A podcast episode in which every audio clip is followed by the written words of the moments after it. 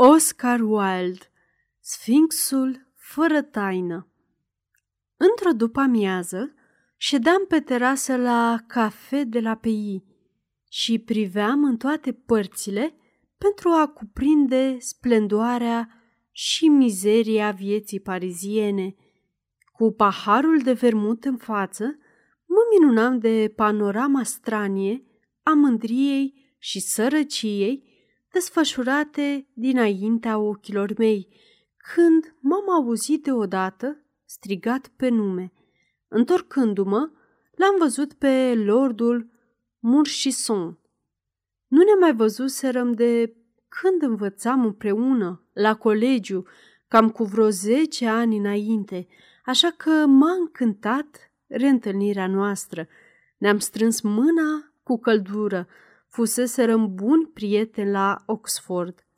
Îl simpatizam foarte tare căci era nu numai chipeș, ci și optimist și de o înaltă ținută morală. Noi, colegii, ziceam despre el că ar fi cel mai bun băiat dacă n-ar spune totdeauna adevărul, dar cred că, de fapt, cu toții îl admiram, cu atât mai mult pentru că era atât de franc. Acum mi se părea tare schimbat, avea un aer îngrijorat și nedumerit, parcă stătea la îndoială într-o privință. Mă gândeam eu că nu putea fi vorba de scepticismul modern, întrucât uh, Murchison era un conservator înverșunat și credea cu tot atâta fermitate în pentateur ca și în camera lorzilor, drept care am tras concluzia că trebuie să fie vorba de o femeie și l-am întrebat dacă e căsătorit. Încă nu, căci nu înțeleg destul de bine femeile, mi-a răspuns. Dragul meu, Gerard, dar femeile sunt făcute să fie iubite, nu înțelese. Nu sunt în stare să iubesc o persoană în care nu am încredere. Sunt aproape convins că e o taină în viața ta, Gerald. Vorbește-mi despre ea, am exclamat. Hai să facem o plimbare cu trăsura, că aici e prea multă lume. Nu, nu vreau o birjă galbenă, orice altă culoare îmi convine. Uite, aia verde închis e bună. Câteva clipe mai târziu, coboram în tropotul cailor bulevardul înspre la Madeleine. Unde vrei să mergem?" l-am întrebat. Mă rog, oriunde vrei. Hai la restaurantul din Bois de Bologne. Cinăm acolo și îmi povestești totul despre tine. Mai întâi, vreau să aud despre tine, i-am răspuns. Povestește-mi taina ta. A scos din buzunar o trusă de marochin cu încuietoare de argint și mi-a dat-o. Am deschis-o. Înăuntru era fotografia unei femei. Era înaltă și subțirică și avea un aer ciudat de pitoresc, cu ochii ei mari și vagi și cu părul despletit. Părea un fel de clar văzătoare, dar era îmbrăcată în blănuri luxoase. Ce părere ai de fața asta? E sinceră?" m-a întrebat el. Am examinat cu atenție poza. Mi se părea fața unei persoane care ascunde o taină, dar dacă era vorba de o taină bună sau rea, asta nu mai știam să spun. Frumusețea ei era plămădită din multe mistere. De fapt, acea frumusețe, care e mai degrabă psihologică decât plastică, iar zâmbetul firav ce abia mijea în colțurile gurii era mult prea subtil ca să fie cu adevărat dulce. Ei, ce părere ai?" m-a întrebat, pierzându-și răbdarea. E o giocondă în blănuri de samur. Spunem totul despre ea. Nu chiar acum, după ce mâncăm, mi-a răspuns. Și a început să vorbească despre alte lucruri, Când chelnerul ne-a adus cafeaua și țigările, ne-a adus cafeaua și țigările, i-am amintit lui Gerald de promisiunea pe care mi-o făcuse. S-a ridicat de pe scaun, s-a învârtit de vreo două-trei ori prin salon, iar apoi, prăbușindu-se într-un fotoliu, mi-a spus întreaga poveste. Într-o seară, de fapt era destul de devreme, abia trecuse de cinci, mă plimbam pe Bond Street, la Londra. Era o aglomerație nebună de trăsuri și birje, circulația aproape blocată. Lângă trotuar stătea un landou micuț, galben, care mi-a atras atenția dintr-un motiv sau altul. Când am trecut pe lângă el, m-a privit dinăuntru chipul pe care ți l-am arătat azi după amiază. M-a fascinat într-o clipă. Toată noaptea m-am gândit numai la femeia aceea și a doua zi, la fel. M-am mai plimbat pe la colțul acela nenorocit, iscodind pasagerii tuturor trăsurilor și așteptând landoul galben, dar n-am izbutit să o regăsesc pe Mabel Inconiu și în cele din urmă am început să cred că a fost doar un vis. Cam la o săptămână după aceea, luam masa cu Madame de Rastel. Cina era fixată pentru ora opt, dar la opt și jumătate, oaspeții încă mai așteptau să fie poftiți în sufragerie. În cele din urmă, servitorul deschise larg ușa și o anunță pe Lady Alroy. Era femeia pe care o căutam. Intră foarte încet, arătând ca o rază de lună îmbrăcată în dantelă gri și spre bucuria mea nemărginită, tocmai eu am fost rugat să o conduc de braț în sufragerie. După ce ne-am așezat, am pomenit întreagăt, absolut nevinovat. Lady Alroy, am impresia că v-am zărit, nu de mult, pe Bond Street. A pălit de moarte și mi-a șoptit cu glasul tremurător. Vă rog, nu vorbiți atât de tare. S-ar putea să vă audă cineva. Eram disperat că am călcat în străchini din capul locului, așa că am abordat cu căldură tema pieselor franțuzești. Doamna vorbea foarte puțin, cu același glas scăzut și vibrant. M-am îndrăgostit pătimaș, prostește de ea, iar atmosfera inefabilă de mister care o învăluia mi-a stârnit curiozitatea cea mai arzătoare. Când pleca, aproape imediat după cină, am întrebat-o dacă mi îngăduie să-i fac o vizită. După un moment de șovăială, s-a uitat de jur împrejur să vadă dacă nu e cineva prin preajmă, iar apoi mi-a răspuns, da, mâine, la cinci, fără un sfert. Am implorat-o pe Madame de Rastel să-mi vorbească despre necunoscută, dar n-am putut afla altceva decât că e o văduvă cu o casă frumoasă în Park Lane și, cum nu știu, ce savant plicticos a lăsat într-o disertație după văduve, în chip de exemplu al supraviețuirii celui mai înzestrat dintr-un cuplu uman, m-am ridicat și m-am dus acasă. A doua zi am ajuns extrem de punctual în Park Lane, dar majordomul mi-a spus că Lady Alroy tocmai a ieșit. M-am dus la club, nefericit la culme și tare nedumerit, iar după o lungă chipzuință i-am scris o scrisoare, întrebând-o dacă mi îngăduie să-mi încerc șansele în vreo altă după amiază. În câteva zile n-am avut niciun răspuns, dar în cele din urmă am primit un bilețel prin care mă informa că va fi acasă, duminică, la ora 4. Adăugase și acest post-scriptum extraordinar. Vă rog să nu mai scrieți. Am să vă explic când am să vă văd.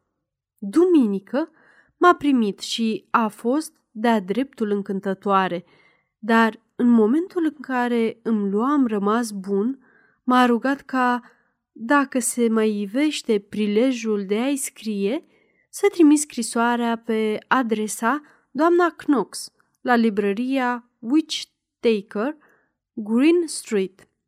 Mi-a explicat că există anumite pricini pentru care nu poate primi corespondență în propria ei casă. În tot cursul sezonului monden ne-am văzut destul de des, dar atmosfera de mister n-a părăsit-o nicio clipă. Uneori, mi se părea că se află în puterea vreunui bărbat, însă, pe de altă parte, avea un aer atât de inabordabil și intangibil, încât nu-mi venea să cred una ca asta. De fapt, mi-era foarte greu să ajung la vreo concluzie, căci semăna cu unul din cristalele acelea stranii pe care le vezi expuse drept curiozități în muzee. O clipă sunt transparente, iar în momentul următor se încețoșează. În cele din urmă am hotărât să o cer de nevastă. Mă plictisisem de taina aceasta neîncetată cu care înconjura toate vizitele mele, precum și puținele scrisori pe care îi le trimiteam. I-am scris ca atare la librărie ca să o întreb dacă ne-am putea vedea lunea următoare la ora șase. Mi-a răspuns afirmativ și eram în al nouălea cer de fericire. Mă îndrăgostisem tare de ea, în pofida misterului, îmi ziceam eu atunci, însă după câte îmi dau seama acum, tocmai ca urmare a acestui aer secretos. Dar nu, eu o iubeam pe ea, pe această femeie. Misterul, în schimb, mă tulbura, mă nebunea, dar oare de ce m-a pus soarta pe urmele lui? Deci, până la urmă, ai descoperit secretul? Am strigat eu. Mă tem că da, mi-a răspuns. Judecă și tu. Când a sosit ziua de luni, am prânzit cu unchiul meu și, pe la ora patru, mă aflam pe strada Merlebone. După cum știi, unchiul meu stă în Regent's Park. Voiam să ajung în Piccadilly, așa că am luat-o pe scurtătură pe niște străduțe mizere. Deodată m-am trezit că în fața mea se află Lady Alroy, cu fața acoperită de un văl impenetrabil și mergând foarte iute. Când a ajuns la ultima casă de pe stradă, a urcat scările, a scos o cheie el din poșetă și a deschis ușa. Aha, iată deci misterul, mi-am zis în sinea mea și, grăbind pasul, am cercetat casa. Părea să fie un imobil în care se dau cu chirie camere mobilate. Pe prag se afla batista ei, pe care o scăpase din greșeală. Am ridicat-o și am băgat-o în buzunar. Apoi am început să chipzuiesc ce ar fi mai bine să fac. Am ajuns la concluzia că n-am niciun drept să o spionez, așa că am luat o birjă și m-am dus la club. La ora șase m-am dus în vizita anunțată. Am găsit-o întinsă pe canapea, într-o rochie de interior, dintr-o mătase argintie, încheiată cu nasturi mari, de opal, piatra pe care o purta întotdeauna. Frumusețea ei te copleșea. Vai, ce bine îmi pare să te văd! N-am ieșit deloc din casă toată ziua, mi-a spus. M-am holbat la ea înmărmurit și, scoțând din buzunar Batista, i-am înmânat-o, spunându-i foarte calm, Lady Alroy, azi după amiază ai pierdut această batistă în strada Camnor. S-a uitat înspăimântată la mine, dar n-a întins mâna să ia batista. Ce făceai acolo?" am întrebat-o. Cine îți dă dreptul să mă supui unui interogatoriu? E dreptul unui bărbat care te iubește. Am venit aici ca să te cer de nevastă. Și-a ascuns fața în mâini și a izbucnit într-un șuvoi de lacrimi. Dar trebuie să răspunzi, am continuat. S-a ridicat drept în picioare și privindu-mă țintă, mi-a răspuns. Lord Morchinson, nu am nimic să-ți spun.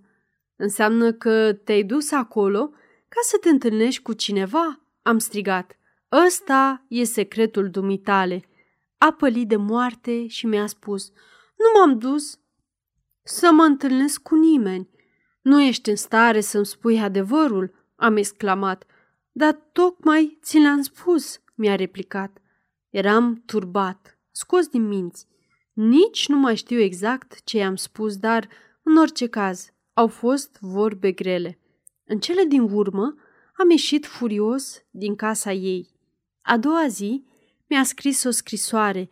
I-am trimis-o înapoi, fără să o deschid, și am plecat în Norvegia cu Ellen Corville. După o lună, m-am întors și prima știre pe care mi-au căzut ochii în ziar a fost moartea Lady Alroy. Răcise la operă și murise de congestie pulmonară în cinci zile. M-am închis în casă și n-am vrut să mai văd pe nimeni. Ce mult o iubisem! Eram nebun după ea. Ah, Dumnezeule, ce îndrăgostit eram de femeia asta! Și te-ai dus pe strada aceea la casa respectivă? L-am întrebat. Da, mi-a spus. Într-o bună zi m-am dus în Camnor Street.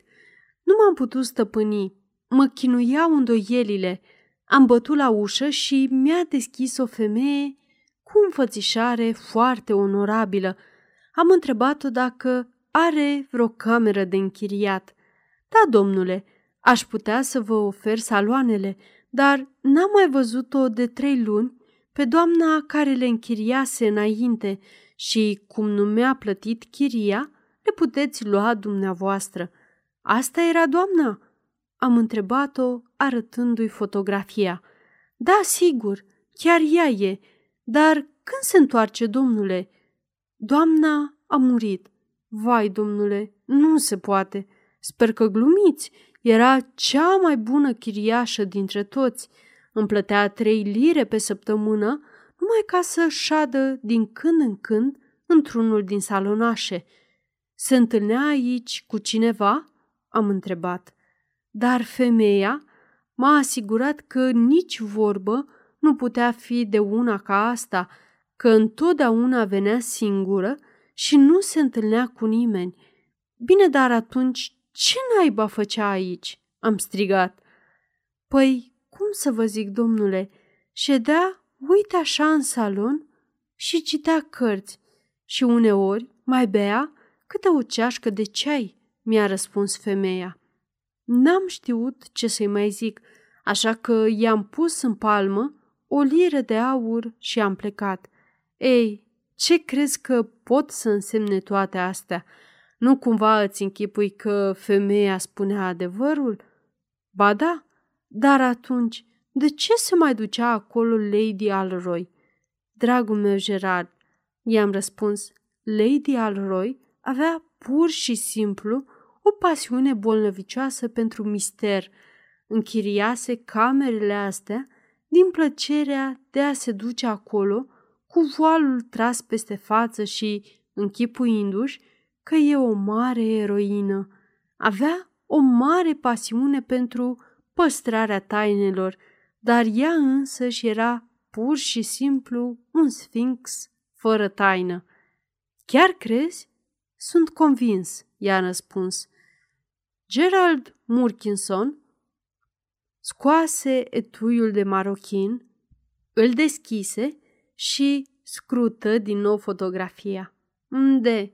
Știu și eu, zise în cele din urmă. Sfârșit.